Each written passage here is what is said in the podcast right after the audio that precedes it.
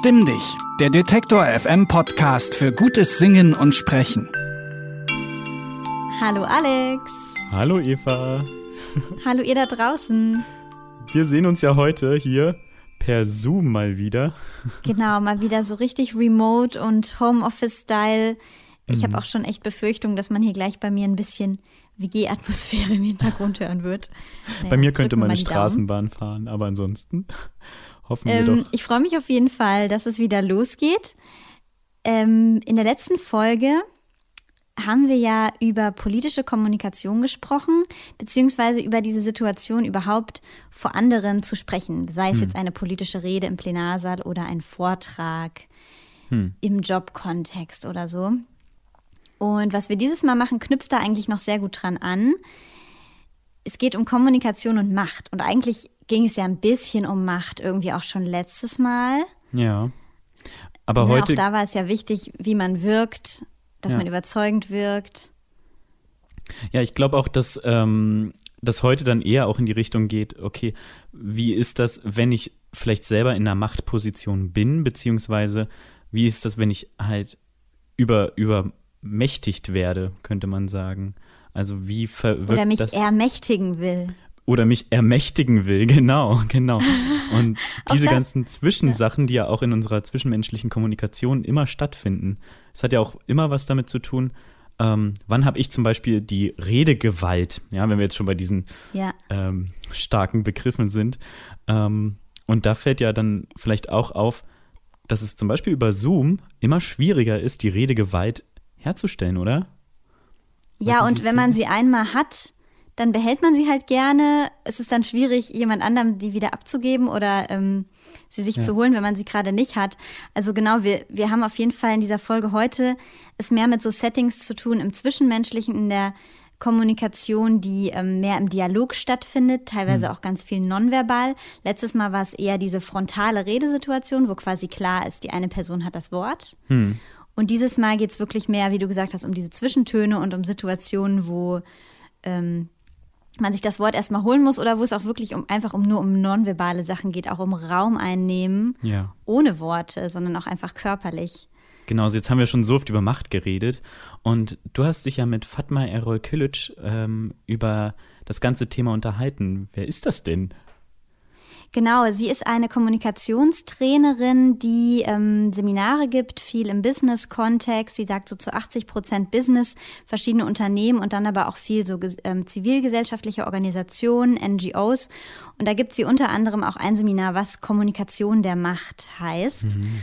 Und ähm, ich habe sie angefragt, weil ich dachte, das passt wie die Faust aufs Auge. Und ich war dann auch wirklich sehr fasziniert von dem Interview mit ihr. Da werden wir heute ganz viele Ausschnitte daraus hören. Ähm, ja. Genau, und ich habe sie natürlich erstmal gefragt, wie sie denn Macht definiert, wenn sie mit diesem Begriff auch so viel arbeitet. Für mich ist Macht sehr eng verbunden mit Verantwortung tragen und mit Einfluss nehmen können. Das heißt, wenn ich im Leben irgendeine Form von Verantwortung übernehme, trage, muss ich auch diese Verantwortung ausleben können. Und dafür ist es gut und angebracht, wenn ich Einfluss nehmen kann, Entscheidungen treffen kann und hinter meinen Entscheidungen äh, stehen kann. Und in diesem Kontext betrachte ich äh, Macht als etwas Erforderliches. Okay, Alex, war das für dich jetzt intuitiv, ähm, so wie du auch für dich Macht definiert hast, oder warst du da eher überrascht? Genau, also für mich kommt da auch der Begriff Freiheit irgendwie nicht zu knapp. Also Macht ist mhm. auch irgendwie eine Art, ähm, also für mich wirkt es wie eine Art Freiheit, nämlich die Freiheit, eine Entscheidung zu treffen und diese Freiheit zu spüren und wahrzunehmen und auch wahrzunehmen, wann es richtig ist, dass man sich selber die Freiheit nimmt, ähm, sich vielleicht für einen Moment ähm, darzustellen. Also de, ja, also ich, ich sehe Macht da auch und habe aber auch immer dieses Star Wars-Gefühl bei Macht, um ehrlich zu sein. Also die böse, die dunkle Macht oder weiß, wie heißt es da? Oh Gott, jetzt wenn mich alle Star Wars. Die Macht sei mit dir. Ähm, hassen, aber es ist doch die, diese böse Macht, die dunkle Macht, die dunkle Seite, irgendwie so. Und ich glaube. Ja, genau, es gibt eine dunkle und eine gute Seite bei Star Wars im Prinzip. Mhm. Ja, und genau in dieser Metapher befindet sich vielleicht auch das. Es gibt wenn jemand Macht hat oder sich Macht nimmt, kann das immer, ähm, also kann die Freiheit zu viel sein oder zu wenig, aber ja. Ja, und sie kann für Gutes und für Schlechtes genutzt werden. Also ich würde auch sagen, diese Arbeitsgrundlage von Fatma Erol Kilic ist auch erstmal so neutral. Das ist erstmal ein Werkzeug und es kann für Gutes, es kann aber auch für sehr Schlechtes eingesetzt Mhm. werden. Ja. Bisschen so ähnlich wie ja in der letzten Folge auch, wo es auch schon um rhetorische Mittel ging, die man für dieses und für jenes nutzen kann. Und so sagt sie, trifft es überhaupt auf diesen Zustand, diesen Wirkungszustand Macht Mhm. zu. Vielleicht ist das auch so, äh, jetzt in der Folge wollen wir vielleicht auch die ermutigen, die sich manchmal zu wenig Macht zugestehen, da ein bisschen mehr zu bekommen und die, die Macht haben, auch ein bisschen zum Reflektieren anzuregen, wie sie mit ihrer Macht umgehen. Das ist ein, Ja, absolut. sein hehres Ja, und überhaupt erstmal so ein Bewusstsein dafür entwickeln, in welchen Situationen bin ich denn die Person, die Macht hat oder in Ja. welchen auch nicht. Also das lässt sich ja auf tausende Situationen anwenden, nicht nur im Job, wo man vielleicht zuerst dran denkt, sondern ja auch in Beziehungen, also in Liebesbeziehungen, in Freundschaften. Genau, und ähm, egal wie sehr man sich jetzt selber in einer Situation mächtig fühlt, mehr oder weniger, ist es ja auch schon so, dass andere Leute einem eine gewisse Macht zuschreiben, allein anhand von äußerlichen Merkmalen. Dazu hat Fatma Erol Kilic Folgendes gesagt. Natürlich ähm, gibt es Personen und auch Personengruppen, denen automatisch, intuitiv oder einfach stru aus struktureller Gegebenheit Macht zugesprochen wird. Wenn wir das jetzt auf gesellschaftlicher Ebene betrachten. Und dann gibt es Individuen, die ihrer Aura verschuldet, ihrem Auftreten ähm, verschuldet und auch einfach, weil sie Standing haben, weil sie, ich sag, ich sag mal jetzt richtig, ich gehe mal nach Stereotyp A, groß gewachsen, dunkle, tiefe, ruhige Stimmlage. Wenn sie mal die Arme aufmachen, nehmen sie zweieinhalb Meter Durchmesser Raum ein. So, das ist wirklich jetzt ähm, ganz zugespitzt äh, stereotypisiert. Ähm, diese Menschen wirken auch, wenn sie dann ein bisschen gut das einsetzen können, ähm, automatisch und intuitiv werden sie so wahrgenommen. Sie sind mächtig oder haben Macht oder haben etwas zu sagen.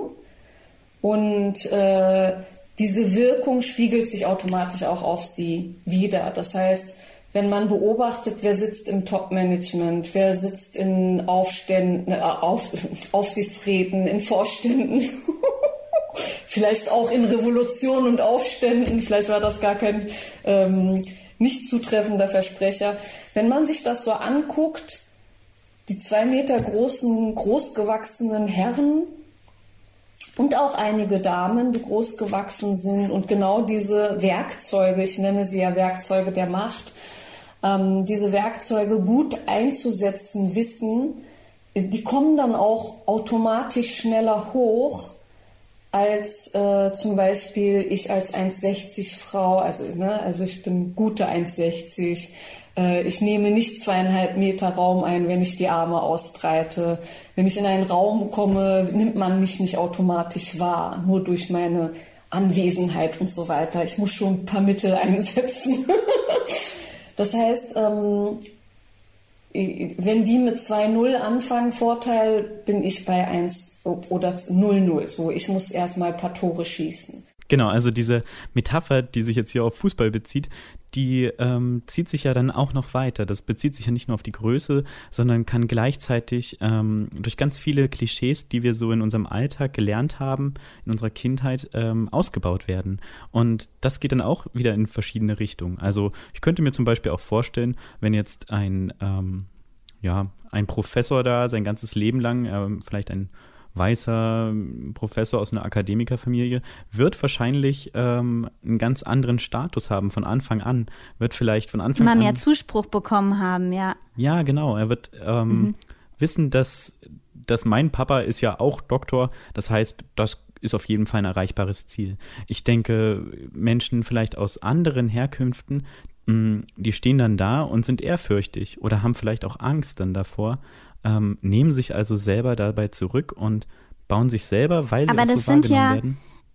Es sind ja ähm, total viele Sachen abseits dieses Doktortitels ne, oder Professortitels. Ja. Es ist ja schon dann auch ein Habitus. Also in ja. dem Fall, den du beschrieben hast, würde ich vermuten, es ist eine gewisse Sprache. Jemand, der aus einem akademischen Haushalt kommt, von akademischen Eltern, hat einfach schon mal einen anderen Sprachduktus mhm. als eine Person, die eher in einem Arbeitermilieu quasi aufgewachsen ist. Mhm kann natürlich auch Gegenbeispiele geben. Man kann sich natürlich auch im schulischen Kontext selber eine ganz andere Sprache drauf schaffen. Aber das wäre zum Beispiel so ein Zeichen, woran man merkt, dass jemand ja. ähm, aus einer ähm, gebildeteren Schicht quasi kommt. Mhm. Und damit hat er dann schon eine bestimmte Wirkung auf andere. Ja, oder auch mit Dialekten. Also ich komme ja aus mhm. Dresden eigentlich, also oder habe da mhm. viel Zeit verbracht. Und ähm, mhm rede aber auch nicht wirklich sächsisch. Und mir wurde auch oft, also andere haben oft gesagt, dass sächsisch für sie irgendwie dumm klingt. Also für mich klingt es, also ich weiß nicht, für mich klingt es dann eher ein bisschen heimelig, würde ich fast sagen, mhm. oder hat irgendwas Gemütliches, Vertrautes. Ähm, aber diese Dialekte sind ja auch ein Zeichen von einer gewissen Macht oder von einer gewissen Gruppenzugehörigkeit. Und wenn ja, du jetzt total. vielleicht in Unterfranken bist ähm, wird dir dort auffallen, dass, dass du mit einem unterfränkischen Dialekt wesentlich besser durch die Gegend kommst und wesentlich mehr Standing hast als Gleichgesinnter, als vielleicht mit einem anderen Dialekt. Und ja. ich denke, dass auch hier ähm, muss man natürlich wissen, wie kann man sich auf Augenhöhe mit dem Gegenüber bringen, damit man gemeinsam ein konstruktives Gespräch bekommt. Mhm. Wir haben da, ich habe ähm, Fatma Erol Kilic auch noch gebeten, noch ein paar mehr solche Klischees auszupacken. Also das mit dem Dialekt ist ein mega gutes Beispiel. Ich habe mit ihr noch eher über so ein paar andere körperlichere Merkmale gesprochen. Also auf jeden Fall dieses Thema Körpergröße scheint eine echt große hm. Rolle zu spielen. Hm. Und dann aber natürlich auch die Stimmfärbung zum Beispiel. Und da hat sie jetzt nochmal so folgendes ähm, Klischee auch skizziert. Und es war, ich habe sie wirklich explizit gebeten, jetzt so für den Lerneffekt auch mal in so krassen Klischees zu sprechen. Mhm. Eine kleingewachsene Frau mit einer helleren Stimme, ähm, vielleicht auch mit einer höheren Stimme. Also wenn ich jetzt mit meiner Stimme vielleicht in diese Lage gehe, ne? also ich kann das nicht, ich muss mich ein bisschen einstimmen, wenn ich länger so spreche, ähm, dann wirke ich auch ganz anders. Das heißt, du, du, du nimmst mich sofort ganz woanders, also du nimmst mich sofort anders wahr und du kategorisierst mich intuitiv oder verortest mich intuitiv wahrscheinlich auch ganz woanders, wenn ich in einer höheren Stimmlage spreche. Ähm, das heißt, diese, dieser Stereotyp ist auch in unseren Köpfen. Und wenn ich dann auch noch eine nach bestimmten Vorstellungen schick gekleidete Frau bin und vielleicht High Heels trage und ähm, ich überspitze jetzt wieder, habe ich ja bei dem großgewachsenen Mann auch gemacht, ähm, ein rosanes äh, Seidenblüslein trage und so weiter. Ne? Ähm, dann bediene ich wieder gewisse Klischees. Gott sei Dank gibt es Frauen, die sich extra so kleiden und dann wunderbar punkten, also wunderbar ähm, mächtig mit viel Standing auftreten können. Das heißt, die machen da alle stereotypische Vorstellungen in den Köpfen, ähm, lassen die sprengen ganz bewusst, die können richtig krass gut damit arbeiten und ich ähm, ich, ich, ich finde, das ist immer Schmackes, wenn man sowas beobachten kann. Und auch kleine Männer, äh, die, ähm, die äh, können auch wunderbar damit arbeiten, weil sie gelernt haben, damit umzugehen. Ich finde, was sie da sagt, das setzt halt echt voraus, dass man super selbstreflektiert ist, ne? dass man irgendwann mal ähm, sich das selbst vergegenwärtigt hat, okay, was sind vielleicht meine Vorteile, was sind vielleicht auch meine Schwächen? Ja, ja. Und die dann bewusst zu nutzen, okay, aber dafür muss man sich ja echt mal krass mit sich auseinandersetzen oder halt mal wirklich ein Training auch bekommen haben. Ich, ich äh, denke da gerade an Gregor Gysi, der ja auch kein hochgewachsener Mann ist, aber ein hervorragender mhm. Rhetoriker. Und ähm, der bringt dann auch in jedem, äh, in jedem Interview hört man irgendwann einen Satz, der in die Richtung geht, ich bin ja jetzt kein großer Mann oder irgendwie so. Und ähm, er hat da auch eine ganz interessante Methode gefunden, sich selber quasi darüber zu stehen, den Wind aus den Segeln zu nehmen oder den Wind sogar in seine Richtung zu drehen, so dass man sagt, ich bin ein kleinerer Mann oder, oder keine Ahnung, ich. Ähm Fatma Erokilic hat mir halt auch gesagt, man kann ja zu einem gewissen Grad auch einfach nur mit dem arbeiten, was man hat. Also ja. gerade sowas wie Körpergröße, äh, so viel kann man da auch nicht tun. Ne? Man kann ja. natürlich noch hohe Schuhe tragen oder sich eine krass hohe Frisur aufstellen, aber das war es dann auch. Und sie hat gesagt, so gilt es halt auch für andere Merkmale. Und ich äh, bin immer Freundin davon, dass weg von positiv oder negativ oder funktioniert gut oder funktioniert schlecht, dass wir da weg von kommen, sondern wir können alle nur das nehmen, was wir haben und gucken, ob wir das optimieren wollen oder nicht oder auch können. Ähm, und Stimme ist etwas, womit wir gut arbeiten können, aber auch etwas gleichzeitig, was individuell ist und was auch Grenzen hat. Das heißt, wenn meine normale Stimmlage jetzt so ist, und jemand zu mir sagt, Fatma, du müsstest heller werden, um freundlicher zu wirken, gibt es äh, nur ein paar Grade, wo ich heller werden kann, aber ich kann nicht durchgehend hell sprechen. Damit mache ich mir in 15 Minuten die Stimme kaputt und kann wahrscheinlich gar nicht mehr sprechen. Das heißt, deswegen gibt es kein Positiv und Negativ. Mir ist immer nur wichtig, dass wir die Wirkung von unseren Werkzeugen, wie gesagt, also ne, ähm, das ist nur eine kommunikationstechnische Betrachtung, deswegen Werkzeuge. Wenn wir die Wirkung unserer Werkzeuge kennen und sie bewusster einsetzen. Ja, dazu kannst du ja vielleicht auch, auch noch mal was sagen, Alex, zur Stimme. Also das kam ja auch schon hm. mehrmals auf. Ähm ja, also na, grundsätzlich natürlich kann man auch seine Stimme so in, in einer gewissen Weise verstellen. Ähm, es gibt da ähm, Möglichkeiten auch, also einfach in seiner, also wenn man zum Beispiel ein gewisses Lächeln drauf hat, ähm, jetzt gerade zum Beispiel habe ich auch ein gewisses Lächeln drauf, ähm, damit meine Stimme halt freundlicher klingt, weil ich gerade sympathisch klingen möchte, ähm, achte ich, naja, unbewusst, aber ich merke es auf jeden Fall, dass meine Lachmuskeln ein Stück weit äh, mehr angespannt sind als sonst. Dadurch wirkt das jetzt auch anders, als wenn ich halt, wenn ich halt so rede. Also jetzt rede ich quasi mit sehr hängenden Muskeln und bleib trotzdem ja locker, aber man hörte, glaube ich, schon einen Unterschied, oder Eva?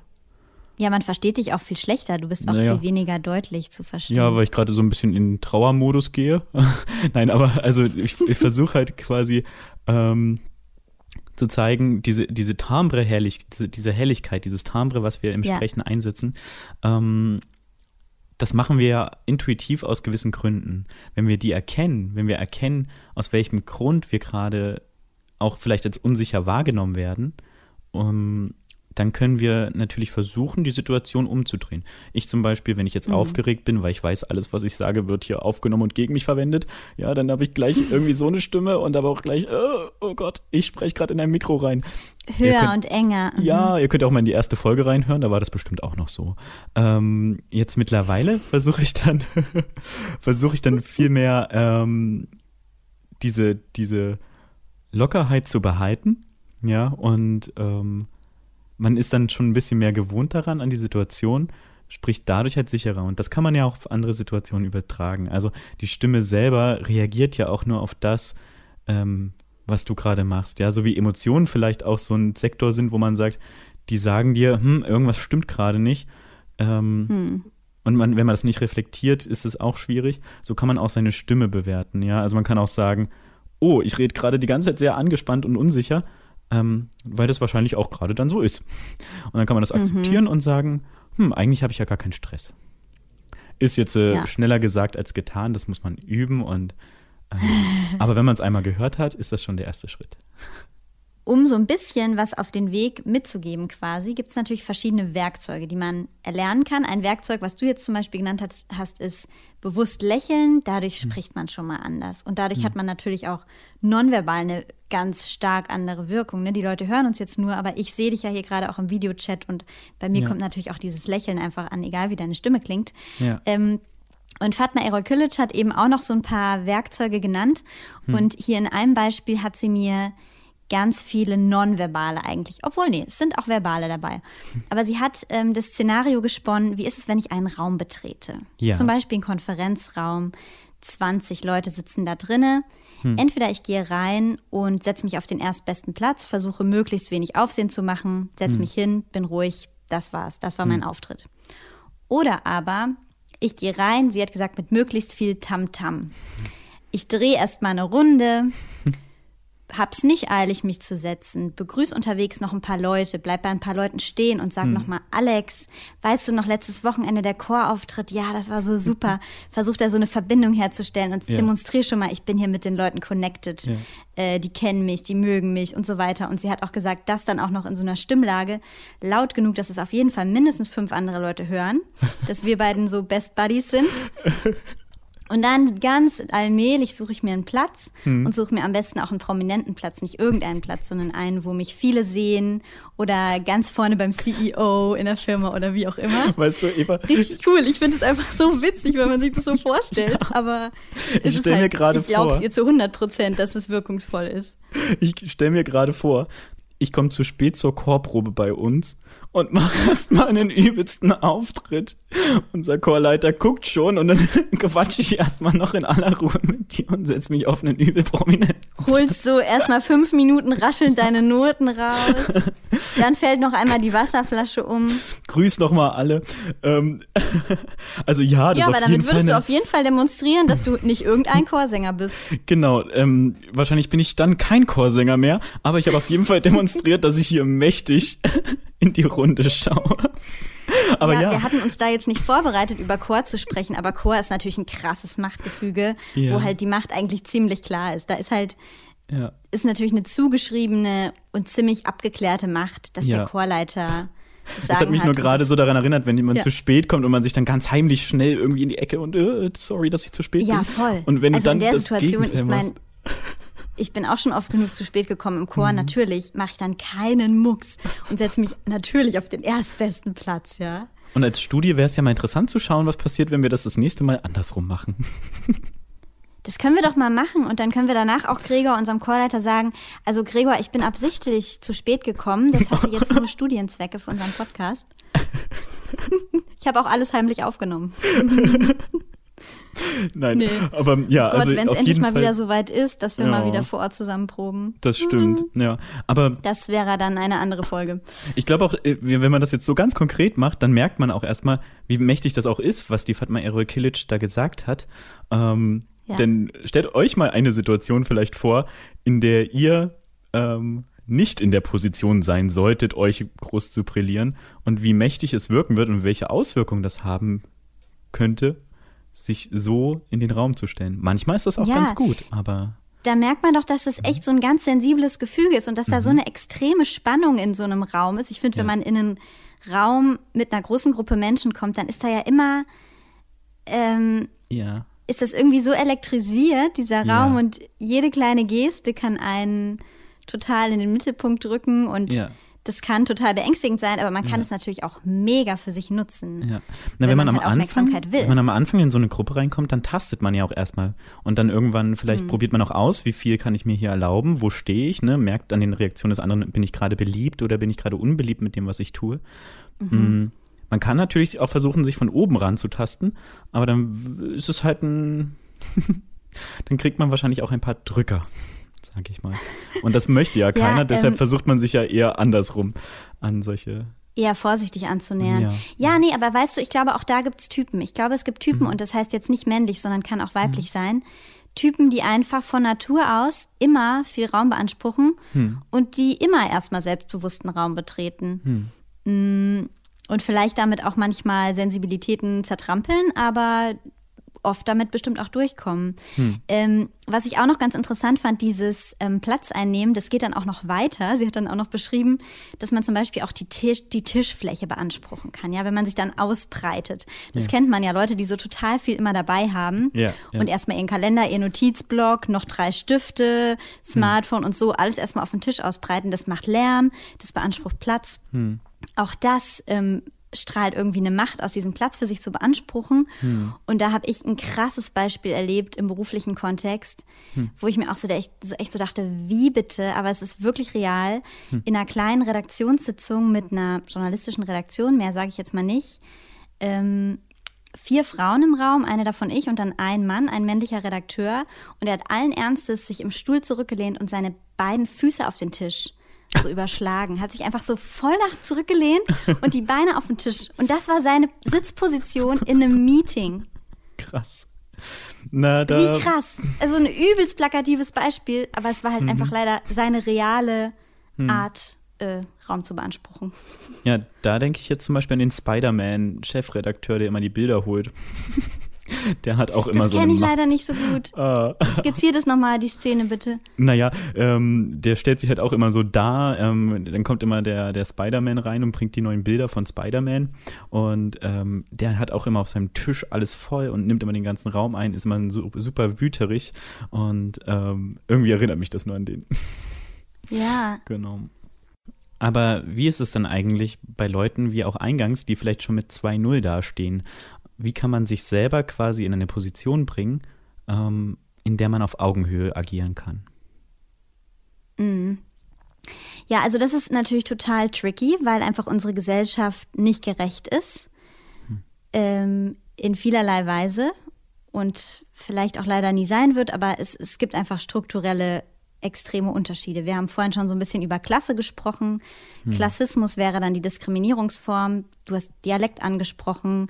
Natürlich kann das auch ein Akzent sein, wenn man von jemandem hört, dass Deutsch nicht die Muttersprache ist. Ja. Die Personen sind strukturell irgendwie schon mal benachteiligt. Dann gibt es natürlich auch Diskriminierungsformen wie Sexismus, Rassismus, ähm, die einfach in allen Strukturen irgendwie gegeben sind und dadurch halt die Startposition der davon betroffenen Leute einfach schon mal niedriger macht. Und auch Fatma Erokilic hat gesagt, da muss man sich auch nichts vormachen, auch wenn man noch so tolle Skills hat, ähm, wie man Raum einnimmt und wie man sich präsentiert und so. Trotzdem ähm, ist es ganz schwer, diese diskriminierenden Strukturen so auszugleichen, also das zu kompensieren, was man erstmal als Nachteil hat. Ähm, und das finde ich, muss man auch ganz wichtig unbedingt hier in dieser Folge sagen, weil sonst könnte es ja so wirken von, äh, du kannst alles schaffen, wenn du nur willst, es ist deine eigene Verantwortung. Und das finde ich halt immer super gefährlich, weil manches sind einfach gesellschaftliche Strukturen, wo niemand Einzelnes was für kann. Und dann sollte man es auch nicht dem Individuum überlassen, mit diesen Strukturen klarzukommen und da äh, sich rauszukämpfen. So. Ich glaube auch, dass unsere Handlungen unterschiedlich attributiert werden, ja. Also ich kann mir jetzt so die Situation vorstellen, ähm, ein Schwarzer kommt jetzt vielleicht in so ein Konferenzmeeting und legt seine Füße auf den Tisch. Dann ähm, kann es sein, dass das ganz anders gesehen wird, dass man dann sagt, ah, der weiß halt nicht, wie man sich hier benimmt. Wenn jetzt aber ein Weißer reinkommt und der legt seine Füße auf den Tisch, dann sagen die so, oh, der macht hier voll einen auf Mann. Ja, mega gutes Beispiel. Oder auch, ähm, dass Frauen manche Sachen dann halt eher als hysterisch äh, angerechnet werden als Männern. Oder nochmal dann eine andere Diskriminierungsform, dass auch ähm, schwarze Frauen anders wahrgenommen werden als weiße Frauen. Ähm, wenn die sich zum Beispiel über irgendwas aufregen oder wütend auf was sind, dann ähm, wird manchen Leuten diese Wut eher zugestanden und man hat eher Respekt davor. Oder bei anderen wird es eher so, oh, ganz unterste Schublade Ja, eingeordnet. ja, Ja, ja. ja. voll wichtig, dass du das erwähnst. Genau. Und ähm, das müssen wir jetzt auf jeden Fall so als Basis nehmen, dass es diese Strukturen eben gibt. Und dann hat mich natürlich aber trotzdem sehr interessiert, was dann die Menschen, die von so einer Diskriminierung betroffen sind, trotzdem tun können, was sie für Handlungsspielräume haben, weil damit hat Fatma Erol-Kilic in ihren Seminaren auf jeden Fall auch oft zu tun. Ich sage mal, beides ergänzt sich, denn es ist verzahnt miteinander. Das heißt, ähm, ja, wir haben viele Machtstrukturen, die diskriminierend sind und die können sich nur ändern, wenn die Privilegierten in dieser Gesellschaft sich dieser bewusst sind und gezielt agieren und gleichzeitig auch die Personen, die diese Diskriminierung erfahren, also die Betroffenen dieser Diskriminierung an ihrer Kommunikation trainieren, ändern. Wobei primär ist es natürlich, wenn wir jetzt wieder von der Verantwortung ausgehen, Macht gleich Verantwortung gleich Einflussnahme, wenn wir von der Verantwortung ausgehen, liegt diese Verantwortung natürlich größtenteils auf der Seite der Privilegierten.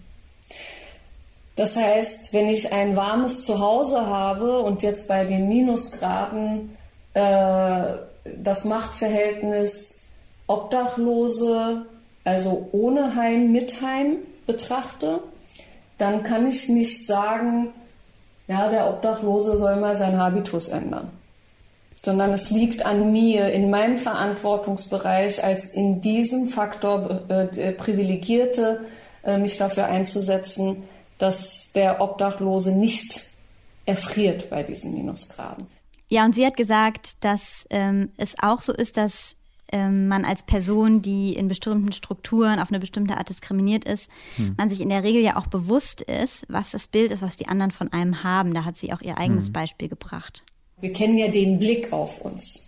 Wenn ich zum Beispiel als ähm, in der Wahrnehmung anderer bin ich Türkin, wenn ich mit meinen Kindern unterwegs bin, bin ich Mama, mehrfach Mama, noch ein Minuspunkt. Ich trage Kopftuch, drei Minuspunkte. Ich bin Muslimin, 50 Minuspunkte. So in der Wahrnehmung ist das ja die Skala. Ne?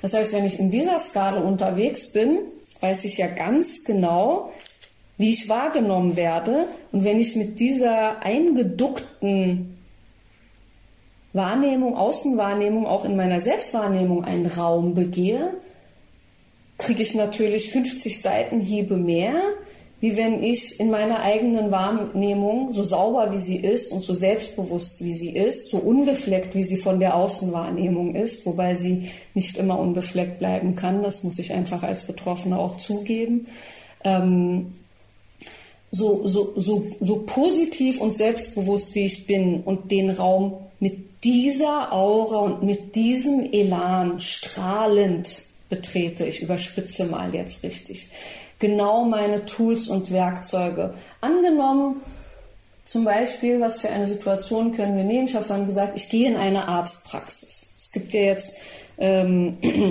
Ärzte und Ärztinnen sind ja unsere Freunde und Helfer. Ja, sie äh, stehen jetzt auch in der Corona-Zeit ganz viel für uns ein. Ich habe auch Ärzte und Ärztinnen in der Familie, also jetzt nichts Falsches raushören. Aber es gibt natürlich, wie in allen Bereichen im Leben, auch zum Beispiel Ärzte und Ärztinnen, die in ihrer Praxis, weil es ihr Territorium ist, meinen, diskriminieren zu dürfen. Wir hatten in den letzten Jahren jetzt wirklich viele Fälle, wo Ärzte auch Schriftstücke ausgehangen haben, keine Ahnung, diese behandle ich nicht und die behandle ich nicht, die kommen mir nicht in die Praxis und so weiter.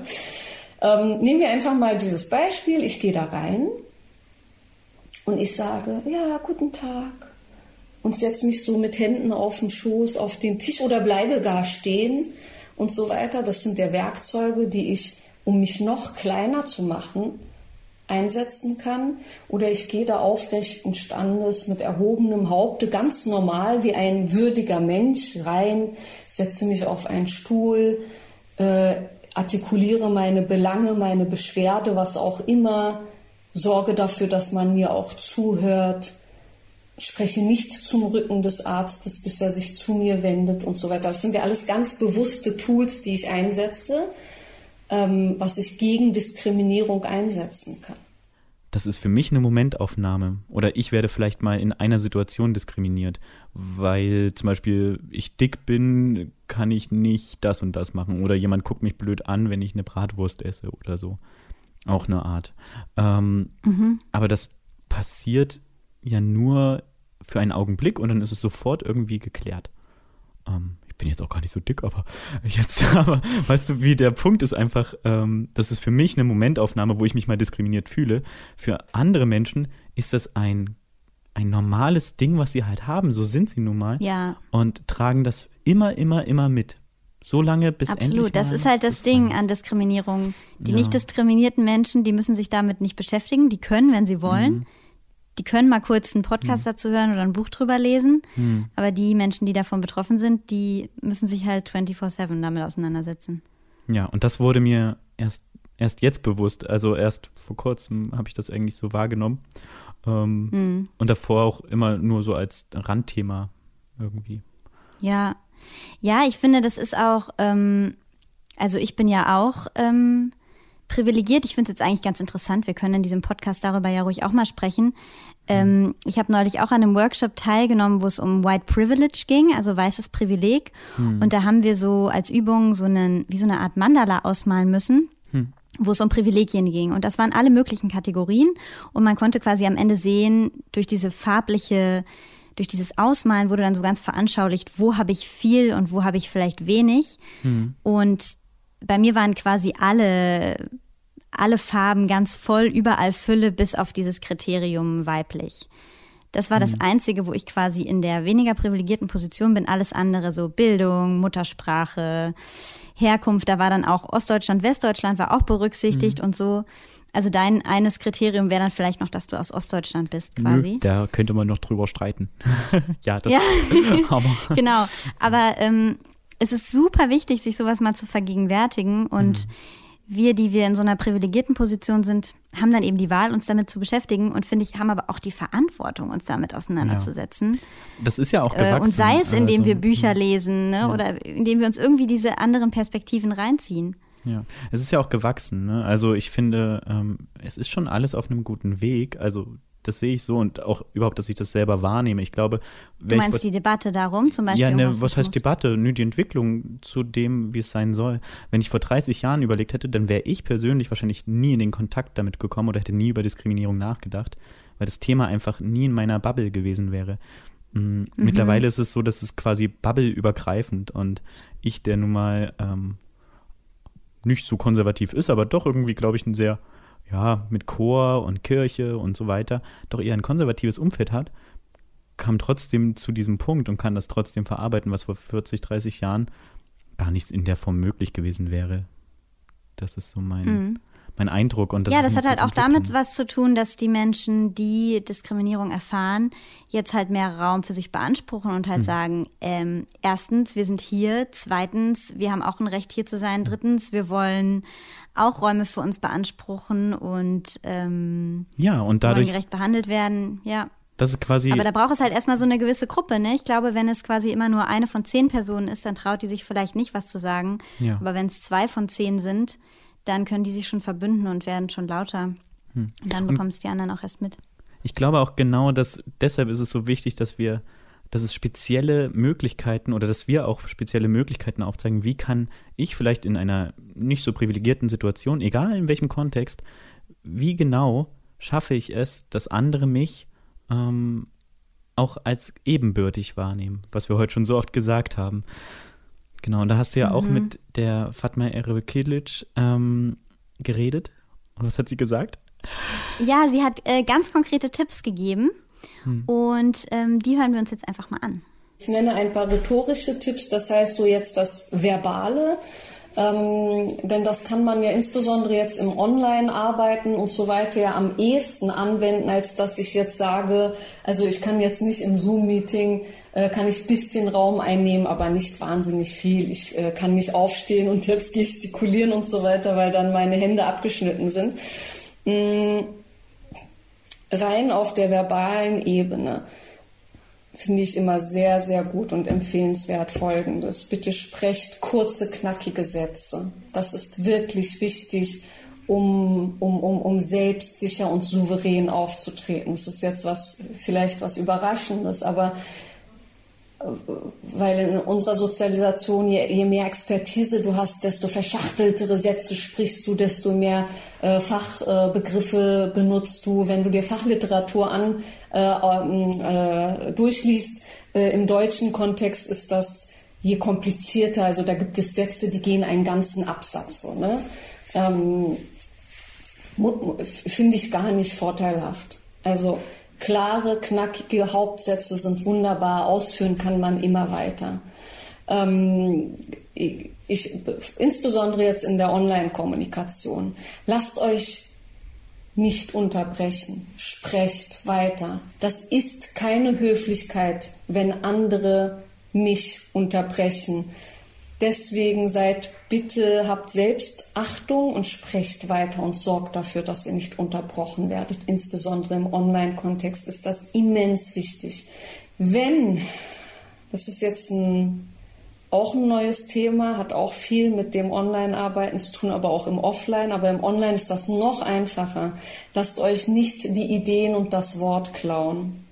In den letzten Jahren ist das Wort Heap-Eating also vom Repeating, wenn insbesondere stereotypisch betrachtet männliche Kollegen weiblichen Kolleginnen ihre Ideen oder ihre Worte klauen und das als ihre eigenen wiedergeben, spricht, spricht man vom Heap-Eating.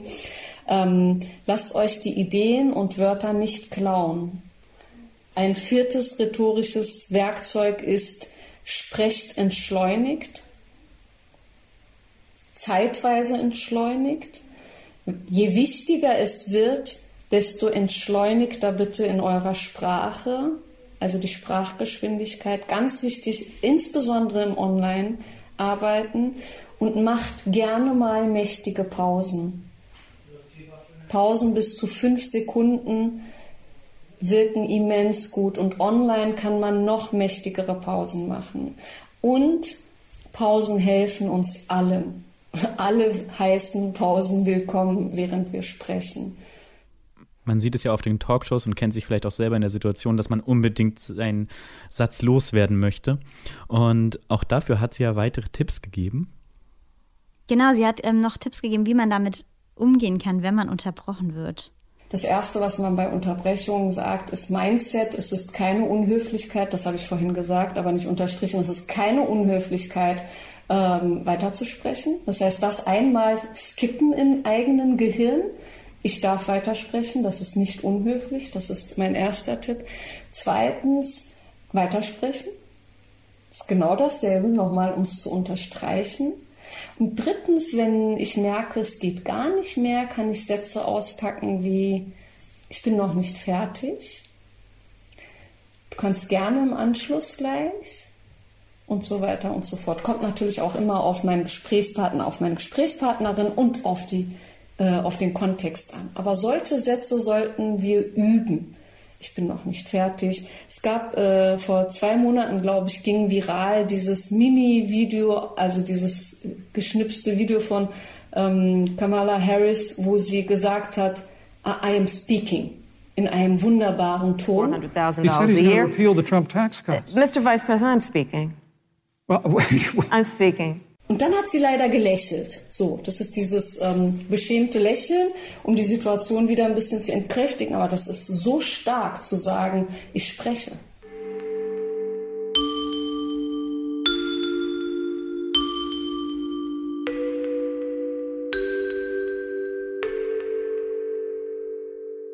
So, wir nähern uns schon wieder dem Ende dieser Folge und Alex, ja. natürlich gibt es wie immer eine Übung. Diesmal kommt die wieder von unserer Expertin und sie ja. hat uns eine Übung mit an die Hand gegeben, die wir beiden mal durchexerzieren können. Mhm. Und zwar muss man dafür erst noch ein Wort vielleicht definieren. Sie hat nämlich gesagt, wir sollen uns freundlich und ähm, deutlich ohne uns zu unterbrechen, über ein Thema unterhalten, wo wir uns nicht ganz einig sind, hm. wo wir eine Meinungsverschiedenheit haben. Hm. Und wir sollen das machen, ohne Weichmacher zu benutzen. Das mhm. war mir vorher auch kein Begriff. Jetzt hat sie das aber nochmal erklärt und das finde ich super überzeugend. Ganz kurz hier dazu, wie sie das erklärt. Also Weichmacher sind Wörter, die meine Aussage schön entkräftigen. Das heißt, wenn ich sage vorhin, da, da, darf ich gleich mit deinen äh, Satzformulierungen arbeiten? Ist das gewährt? Nickend. ähm, weil das funktioniert am besten. Vorhin hast du gesagt, ähm, viele Strukturen in unserer Gesellschaft sind, oder Machtstrukturen sind ja diskriminierend. Dieses kleine Ja ist ein Weichmacher. Der entkräftigt deine Aussage, dass Machtstrukturen diskriminierend sind. Ja, da habe ich dann gemerkt, dass ich die wirklich extrem oft benutze. Ja. Und oft vielleicht auch wirklich mit der Intention, dass ich mein eigenes Argument so ein bisschen entkräftigen will, weil hm. ich vielleicht nicht so dominant rüberkommen will. Weil ich bin zum Beispiel eine Person, mir wird oft eher mal gespiegelt, dass ich relativ dominant wirke. Hm. Und da könnte ich jetzt sagen, geil, Hammer. Hm. ich, äh, ich regiere bald die Welt, aber nee, ich äh, finde das in manchen Situationen eher unangenehm oder will das halt gut dosieren hm. und gehe dann mit solchen Mitteln vielleicht auch bewusst in so ein Zurückrudern. Und Witzig. ich will hier nicht zu viel ja. Raum einnehmen. Bei mir ist es im Prinzip genau umgekehrt. Ich neige sehr dazu, einfach in Situationen mich dann gefälliger ähm, dahin zu geben und eher die allgemeine Meinung zu finden und meine dann eher nicht so ernst zu nehmen. Ähm, und neige dadurch auch sehr zu Weichmachern, aber eher aus dem Kontext heraus. Auch mhm. vielleicht auch so ein bisschen therapeutisch wieder mal, dass man halt versucht, äh, den anderen da nach vorne zu pushen. Voll auf die Bedürfnisse des ja. anderen einzugehen. Und sich selber ja. dann auch da so ein bisschen zu schützen mit. Hm. Ja. Okay, aber Bei mir ist es meistens so, dass ich meine Meinung und meine Bedürfnisse ziemlich klar habe und ich dann nur eher versuchen muss, die den anderen nicht so übelst vor den Latz zu knallen. Und ja, Witzig. da können Weichmacher auch helfen. Aber sie sagt eben eigentlich, ähm, hm. zumindest jetzt für diese Übung, wir sollen sie nicht benutzen. Okay. Und trotzdem freundlich bleiben. Gut. So, dann machen wir die Übung jetzt mal. Über mhm. welches Thema reden wir? Ein Thema, wo wir eine Meinungsverschiedenheit haben. Ja, also wir leben ja beide in Leipzig. Aber mhm. ich komme ja aus Dresden und Dresden-Leipzig, na, da gibt es natürlich regionale Interessenkonflikte. genau, deshalb ähm, habe ich mir gedacht, wir können ja mal darüber ähm, streiten, nennt man es streiten, diskutieren, welche Stadt mhm. denn die bessere ist für ein Leben in ihr. Genau. Okay, willst du anfangen oder soll ich? Wir dürfen uns nämlich auch nicht mhm. unterbrechen. Mhm. Und okay. wenn die andere Person unterbricht, dürfen wir die Unterbrechung nicht gewähren. Okay. Ähm, Fang du gerne an. Du kannst erst mal sagen, was gefällt dir denn an Leipzig so gut? Mir gefällt an Leipzig sehr gut, dass es sehr grün ist, dass es sehr viel Natur gibt, ähm, Parks, relativ viel Wasser in der Ecke, wo ich wohne, im Westen Leipzigs gibt es viele Kanäle und Flüsse und dadurch hat man, finde ich, eine hohe Lebensqualität, weil man einfach schön vor die Tür gehen kann oder auch bei alltäglichen Wegen zum Beispiel mit dem Fahrrad zur Chorprobe fahren, allein man schon durch den Park fährt und dadurch schon so seine Dosis Grün hat. Ja. Also ich kann. Kann Dresden da mithalten? Auf jeden Fall kann Dresden da mithalten. Es ist nämlich so, dass es in Dresden ähm, den Elberadweg gibt, der wie eine Autobahn äh, radfreundlich die ganze Stadt miteinander verbindet. Man hat die Elbe, die wunderschön durch die Stadt fließt und auch kleine Flüsse, die in die Elbe reinfließen, den großen Garten und ähm, sehr viel Grün. Das ist auf jeden Fall gesichert. Und gleich dazu möchte ich noch bringen, dass man in Dresden auch wirklich die Möglichkeit hat, äh, seinen Bedürfnissen entsprechend zu wohnen. Denn die Stadt hat ganz verschiedene Stadtteile. Also wenn man einmal in, wenn man einmal in die Neustadt gegangen ist und danach vielleicht rüber nach Striesen, dann merkt man schon, das eine ist ein studentisches Viertel, das andere ist super bürgerlich und so findet jeder in Dresden den Platz, den er braucht. Aber genau das stört mich halt an Dresden. Ich habe das Gefühl, dadurch ist die Gesellschaft nicht so durchmischt, sondern es ist sehr voneinander isoliert und abgekapselt und ich habe das Gefühl, es gibt wenig Brücken zwischen diesen einzelnen Welten. Hm.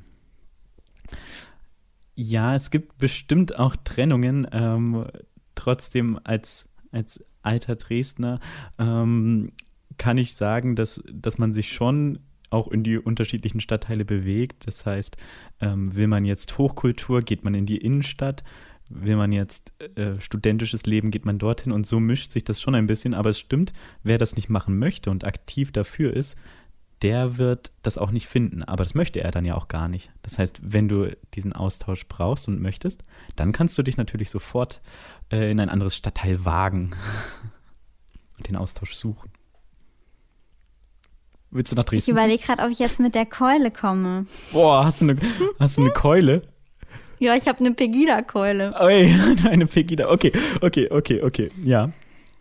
Ja, ähm. also mich würde in Dresden schon auch stören, dass da sehr präsent äh, eine rechtsextreme Szene am Start ist. Ja, die gibt es auf jeden Fall. Ähm, ich weiß nicht, ob das unbedingt nur Dresden ist. Ne? Also das ist ja auch immer so ein bisschen die Frage, von wo die Leute kommen. Ich selber habe das, war dabei, als Pegida da gegründet wurde. Also nicht, nicht bei Pegida, sondern ich war einfach in der Zeit in Dresden. ich war in der Zeit in Dresden und war komplett schockiert, dass es das gibt, weil ich in einer ganz anderen Blase gelebt habe. Ich habe das überhaupt nicht erwartet, so als ähm, naja, Auszubildender in der studentischen Neustadt. Ähm, das heißt, mh, ob es gut ist oder nicht, man merkt es nicht, wenn man in Dresden ist, dass es das gibt. Wenn man in den Vierteln ist, wo man da halt quasi den Frieden findet. Und es gibt auch Gegenproteste, die sind nicht so stark wie in Leipzig gewesen. Ich denke, das liegt einfach auch daran, dass Leipzig mehr durchmischt ist, dass es sich hier mehr mischt und man dadurch nicht so seine Mega-Bubble dann hat, wie das in meinem Eindruck stets in Dresden schon der Fall war. Ähm, gleichzeitig findet man dort natürlich dann einen größeren Zusammenhang. Ja, also man kann sich gemeinsam mit seinen Freunden ähm, trotzdem dort solidarisieren. Man sieht nur vielleicht den Grund nicht so, weil man vielleicht einfach, ja, ach nee, Ah. Aber verstehst du, es ist, ähm, es gibt Pegida und es ist schlecht, dass es Pegida gibt. Ähm, es bringt aber auch nichts, wenn alle aus Dresden ausziehen und nicht mehr in Dresden wohnen, weil dann gibt es ja eine ganze Stadt voller Rechter. Das darf ja auch nicht sein, sondern man muss schon sagen, Pegida darf nicht der Grund sein, nicht nach Dresden zu ziehen. Das ist, glaube ich, ein gutes Ja, Argument. okay. Ich glaube genug für diese Übung. Ja. Wie ging es dir dabei, Alex? Hast du dich sehr kontrolliert gefühlt? ich habe mich angestrengt, nicht von meiner Position abzuweichen und ähm, mich bemüht. Hättest du mir sonst mehr beigepflichtet? Ich hätte, glaube ich, lockerer gesprochen. Ähm, jetzt denke ich Ja. immer noch darüber nach, was sage ich hier gerade öffentlich. um ehrlich zu sein, ist das alles ganz, also das ist super schwierig, ähm, weil du mich natürlich vielleicht besser verstehst, als es dann irgendjemand draußen tut. Aber ähm, ansonsten hatte ich jetzt schon das Gefühl, mit dieser Übung mehr bei mir zu bleiben. Ja. Ich fand es auf jeden Fall gut, ähm, mich richtig zusammenzureißen, nicht zu unterbrechen, weil ich glaube, dass ich dazu tendiere, manchmal Leute zu unterbrechen, eigentlich um beizupflichten. Ja. Ne? Eigentlich finde ich deren Punkt gut, will nur beipflichten, aber Ja. trotzdem reiß ich ja in dem Moment das Wort an mich und trotzdem spiele ich mich voll in den Vordergrund und muss mich eigentlich fragen, ist es gerade so wichtig, dass ich beipflichte oder ist der Punkt einfach schon gut genug, wenn die Person den nur selber vertritt? Jetzt fällt mir auch auf, stimmt, weil ich war jetzt auch manchmal so ein bisschen abgelenkt, weil ich gedacht habe, willst du jetzt nicht was sagen? Also ich habe eigentlich fast diesen, dieses Unterbrechen ein Stück weit, also hätte ich jetzt auch zugelassen. Ich glaube auch, vielleicht hast du es auch gemerkt, dass ich manchmal dann zu dir geguckt habe und du hättest reden, also eine, eine nonverbale Redeerlaubnis hat sie bekommen. Aber jetzt rede ich schon wieder, ne? Und jetzt kannst du nicht reden, weil ich die ganze Zeit reden darf. Oh, ich will noch reden. Nee, aber, nee, aber ich finde es schon wichtig, dass man sich das einfach mal bewusst macht. Allein Ja. bei solchen kleinen Sachen wie ähm, dieses Ja, das wollte ich auch sagen Mhm. oder Ja, da kann ich dir nur zustimmen. Ist das jetzt so wichtig Ja. oder nimmt man damit einfach nur die Aufmerksamkeit von der Person wieder weg? Ja, ja. Also ich möchte dir tausend zustimmen. kleine Dinge, die Ja. man sich bewusst machen kann. Siehst du, ich habe auch schon hier reingequatscht. Alex Ähm, nickt. Genau, ähm, genau, dieses will ich dir zustimmen ist ja auch äh, so ein, ne, ich stimme dir zu und möchte noch sagen. Also meistens ist es ja auch so, dass man dann zustimmt, um sich das Wort clever wiederzuholen. Und auch Ja, Macht oder auch um halt so zu suggerieren, ohne meine Zustimmung wäre das jetzt auch nicht valide genug, ja. Ja. Aber dadurch, dass ich zustimme, Ja. wird es dann jetzt erst richtig aussagekräftig.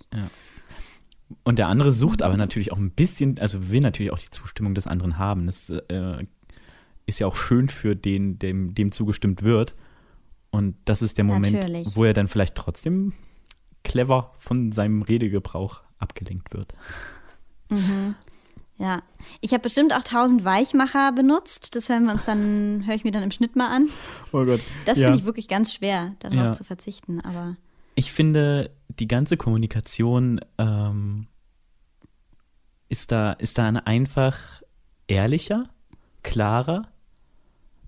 Mm, Aber man, ich merke auch, man muss sich sicher sein. Man muss dann schon seine Argumente gut sortiert haben. Weil dann gilt ja kein, mm, ich mach's mal halbgeweiht, sondern man muss sich klar sein darüber.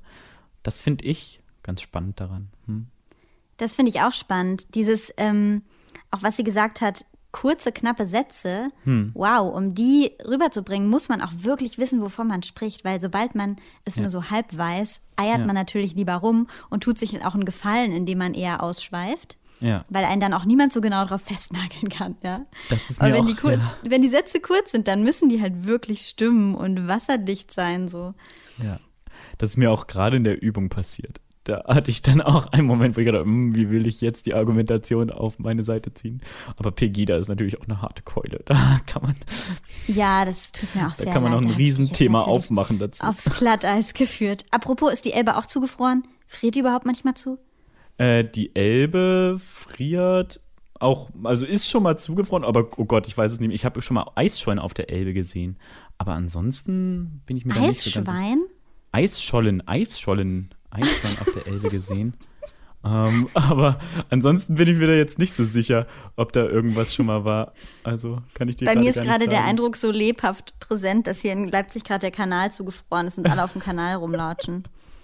Krass. Super krass. ähm, jetzt schweifen wir schon wieder ab. Ich wollte nur noch mal einen klugen Satz auspacken, ja. der mir noch aus meinem Soziologiestudium auch sehr hängen geblieben ist mhm. und der vielleicht ein bisschen zusammenfasst, worum es auch hier heute ging. Und zwar Paul Watzlawick, ein Kommunikationswissenschaftler, hat mal gesagt, man kann nicht nicht kommunizieren.